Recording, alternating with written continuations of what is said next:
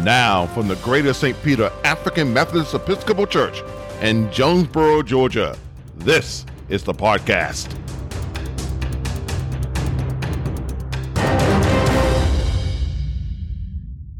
Hey, everybody, and welcome again to the podcast. And I am here with just a dear, dear woman who I respect and have so much uh, admiration for. This is Frenchy Hodges.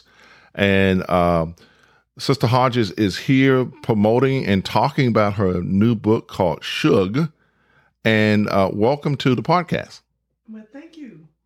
So let's talk a little bit about what motivated you to write this uh, this book. Well, my motivation was kind of roundabout. I didn't initially have it in mind to write a book about Shug. What happened was on the morning that I woke up after uh, Derek, Derek Chauvin had been uh, found guilty of the murder of George Floyd, I woke up and I was sitting on the side of the bed, just musing and thinking about that verdict and about that occasion. And uh, I, I said aloud, Well, just like Freddie, George Floyd is dead. And nobody has to ask why.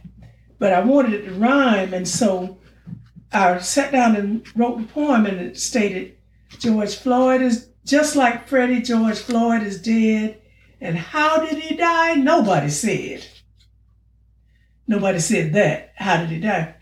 Anyway, it became a poem. And uh, once it became a poem, I thought I would write, inviting others to write their responses. Um, and um, I began to think about Shug, who had died a similar death uh, when I was 17 and he was 17 in 1958. And so I put that in the writing prompt that I was going to write a treatment about Shug. And I encouraged other readers and writers if they would write about occurrences in their communities when they were growing up that were similar suspicious deaths, etc. And um, nobody responded with that writing. And I found out later that there were two people that had occurrences. Um, one of them, it was a distant cousin up in Wrightsville, and um, she, I guess it was too painful to visit. And the other was a friend of mine from Detroit days who told me later that she just could not write about it, but her father had been shot in the back by a policeman three times during the 1943 riots in Detroit. And that happened before she was born. So that let me know that her father did not die. And um, anyway, she couldn't write about it. But anyway, um, I want, I kept wanting to write about Shug. Shug was a cousin of mine who had met an untimely death at the hands of his next door neighbor, a white family, a white man. And I was away in college. I was not told about his death during the time of mourning. I learned about it when all the freshmen were allowed to go home at Thanksgiving. And uh, I guess my family had sought to shelter me in my first year away from home. And um, anyway, um, I, I sort of, in a sense, you might say, never really had closure about it. And so it occurred to me, why not write a book about Shug and bring closure? Three of his brothers were still alive. And uh, so I call, started calling them. I called brother number six first. He lives in Savannah. And I interviewed him. And I let that soak in. I called a brother number five. He lives in Alliance, Ohio. And his memories diverged greatly in certain places from the brother in Savannah. And I said, Oh my, isn't that interesting? And I didn't know what to do with it. And then I called a brother who was nine years old. He was brother number seven. And he disclaimed being able to be enlightening because he says he was so young, he didn't remember that much.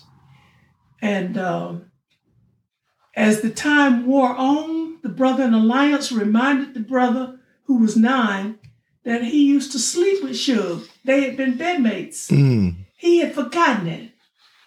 So I'm thinking he was traumatized. But anyway, that's how I came to write the book about Shug. Using the interviews with these brothers, I composed a series of treatments. I call them poems, but they are really just narratives. Mm. Wow, interesting. So let's um, let's set the context a little bit. Albert Shug Hill Jr. was born on August first, nineteen forty one, and he died on October fifteenth, nineteen fifty eight. And he was shot and killed by, as you say, by a neighbor person who was white. Yes. And that white person never uh, had any justice or was never prosecuted for that killing uh, at all. No. In fact, according to the uh, newspaper clipping that I went to the library and went into the archives and was able to uh, locate, the the uh, coroner's inquest was held the next morning, the Thursday morning. This shooting happened on a Wednesday evening. That next morning, the Thursday morning, the coroner's inquest convened a jury which heard the the happening and upon hearing everything because Earl Shivers is the name of the man that the neighbor Earl Shivers said that uh, he observed the negro looking in his window and he shot him. He he this is what caused him to shoot him. And the jury found him acquitted him and found him not guilty.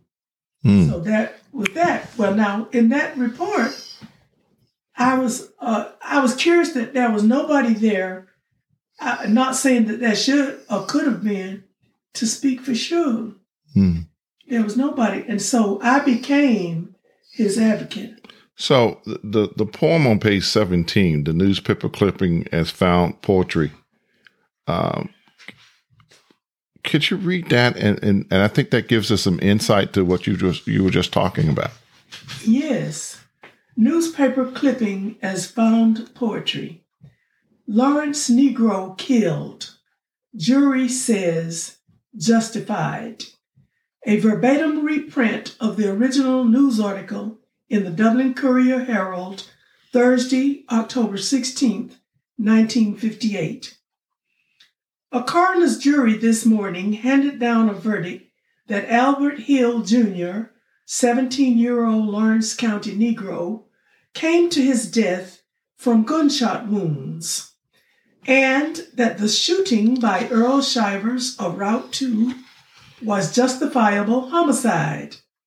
The youth was killed last night when Shivers caught him looking in a window of his home on the Buckeye Road, some five miles north of Dublin.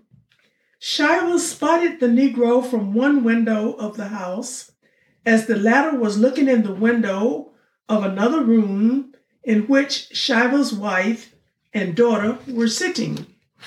Coroner B.H. Willis presided at the inquest, and Dr. John A. Bell was medical examiner. Jurors were S.B. Holmes, J.L. Thigpen, Glenn Smith, J.L. Wells, and Henry Walden, who was foreman. Deputy Sheriff Charlie Powell reported on his investigation of the fatal shooting. Sheriff Collis Gay said the Negro ran out of the yard, climbed the fence, and ran down the road before falling in a ditch. Deputy Powell said the weapon used was a 12 gauge shotgun. Shivers, who works as a carpenter at Warner Robins, said he had had trouble before with peeping toms. The inquest was held at Dudley's funeral home. Hmm. So that's the newspaper account of what happened, and um, and so he was shot allegedly for looking in the window. Yes. How did you give him voice? How did you uh, give voice to this and being his advocate? Can you point out a poem that perhaps you did that? Um, I can tell you how I approached giving him voice, and that was talking to his three surviving brothers. You see, I didn't really know Shug. Shug was my cousin, my mother's nephew, and I knew him from a distance, but I didn't know what he liked to do, what his pastimes were, what his desires in life were. I didn't know really know him. Mm-hmm. So, in talking to his brothers, I began to know him. And after I talked with them, I wrote, he was a black boy. What page is that on? Well, let's see.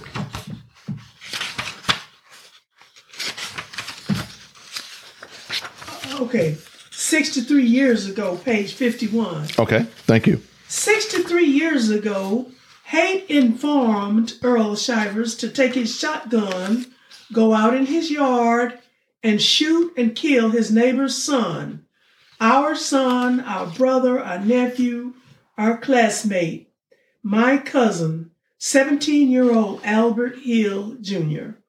Shug, we called him. May his memory rest in our hearts forever, and his spirit rest in peace. 63 years ago, on a Wednesday night, on the 15th of October, Albert Hill Jr. was blasted forever oblivious by his neighbor, Earl Shivers, and his double barreled shotgun.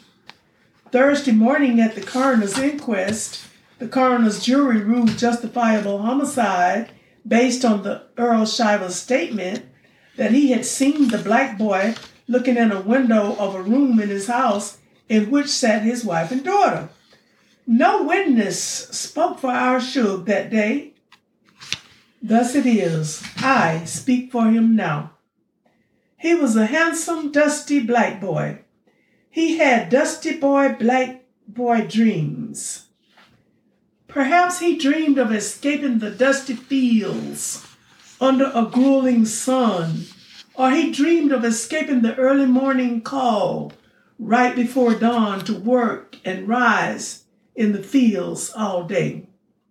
He and his younger brothers sometimes played ball with the white boys next door. Sometimes, too, he made them laugh with his jokes and riddles when they played ball those times. They laughed and cajoled with one another. Oh, he could make them laugh. He always made them all laugh. A shadow came over the camaraderie when mysteriously the white neighbor, Earl Shivers, the father, went next door one evening to speak with Albert Jr., Shug, the 17 year old son. Maybe the black father and mother knew the context of the white man's conference with their son, but the three surviving brothers' memories report no stress or knowing. Maybe the white daddy was unsettled by the daughters laughing at the black boy's riddles those times. Maybe that laughter informed him beware of that dusty black one. His charm could steal your girl. Who knows what aberration clouded the white man's mind in the Jim Crow intolerance of the South? So the black boy joked on beyond the white man's conferring and the white man fatally intercepted the black boy with a loaded, double barreled shotgun, which he discharged and emptied into Shug's body, outright killed him, and called it justified. And the state allowed him to do it. Parenthesis. Sheriff Cosgay refused to process requested wrongful death charges against Earl Shiver, sought by the black father Albert Hill Sr., saying, Albert, you know, a black man is not allowed to bring charges against a white man in the state of Georgia. October 16, 1958. Oh, Shug, you who died in the ditch in your 17th year, did you die in the shock of innocence as if from a bolt of lightning? Or did you know in those moments that fear and hatred killed you in the early night, kissed you lethally from those double barrels, triggered, triggered by a racist, hate filled father, steeped in age old, unbridled, radical, and raw white right racism, turned loose and aimed at you, a black boy who only enjoyed making the world and your comrades laugh. He was a dusty black boy filled with dusty black boy dreams. Maybe he dreamed of escaping the early morning call to rise and shine, go to the fields and work under a hot sun all day. Maybe he dreamed what we all dream to grow up, live out our lives, and love one another. Mm. Thank you. And then he was a dusty black boy is that same Mm-hmm. poem amplified. Mm-hmm. Um, I wrote it first, but when I read it to a cousin of mine, in this poem, be I try to do what news people do, and that is give everybody's view air. And so I try to account for what may have been the view of Earl Shivers in that poem. She was angry. She said he did, he didn't deserve any view, and so I knew that um, that was not my view. But I wrote a poem to satisfy her view, so I I wrote rewrote it what I just read you. Mm-hmm. Because in in the other poem, he was a dusty black boy. You talked about the view, and you talked about that Shiver was maybe upset because his daughter enjoyed the company of Shug maybe a little too much for uh, for the for the times. That's right. That's right. Um, see, everything that we have here is conjecture. And I point that out in the introduction very early that we do not know. But do you know that there is a body of healing to just air conjecture? Hmm. Yeah. I feel.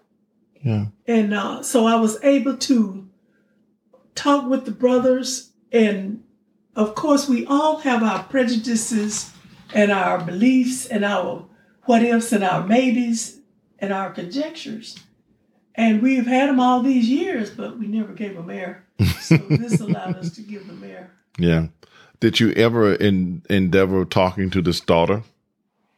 No, no, I never did. In fact, I located the eulogy, the uh, the obituary. I'm sorry, the obituary for Mr. Shivers, in which all of his surviving children were named, and I had planned to incorporate the eulogy, the obituary, in a poem, and uh, but I thought better of it because of privacy rights Mm-hmm. and that kind of thing. Mm-hmm.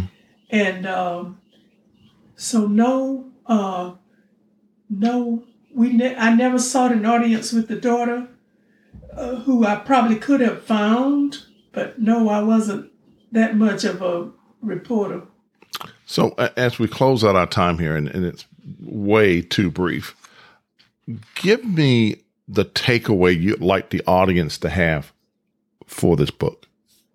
The takeaway. Mm-hmm. I think the takeaway might be summed up in the last poem in this book. Sure. All right, and I'll end with that. And this is on. And this is on. So well, people who, yeah, who have the book and listen to the podcast at the same time. So let's go page sixty-three. Okay, epilogue 1999. Earl, uh, sure, I'm sorry, Shug's cousin-in-law cares for Mr. Shivers in his waning days. The irony of God is written with broad strokes, using hum- humankind in ways humankind knows not of. Consider Earl Shivers the man, growing old and invalid, infirm in body and presence, waning in spirit and mind, whilst Albert Hill Jr. lies dead, a molding in a grave for 63 long, long years. There comes a time, oh my, there comes a time when we know without fanfare, when we know without knowing what we know. All, everything, and everybody has always been in the hands of God. See the wizened old white man lying in his bed of affliction, agreeable and malleable, smiling vacantly at the black nursing assistant who is patient and loving and kind. She loves her excellent caregiving. He thrives in her care. When he needs food, she patiently feeds him. When he is thirsty, she brings water to his lips. When he needs his hands massaged, she patiently cares for him. She helps him bathe, or she bathes him. He needs exercise. She walks with him. One day, her husband, a close relative of the deceased Shug, comes to her workstation to speak with her for a moment. Just a moment, she says. Let me finish feeding Mr. Shivers. Her husband becomes alert and learns that this smiling old invalid entrusted to his wife's care is none other than Mr. Earl of days gone by. He speaks kindly to the old man. The old man just smiles. He tells the old man who he is. I am Reese Hodges' son, Kenneth, first cousin to Albert Hill Jr., a name Mr. Earl would surely recall. No light of recognition, no attempt at recollecting the past. The old man just smiles. But the day of forgetting has come upon him, sitting gently on his shoulders, and he demonstrates memory no more of the turbulent days of yore. The irony of God is written with broad strokes, gracing humankind in ways we know not. Hmm. Hmm. That is the takeaway. Frenchy Hodges, thank you so much for spending this time with us. Well, thank you for inviting me. And so until the next time we upload, blessings, peace, and love.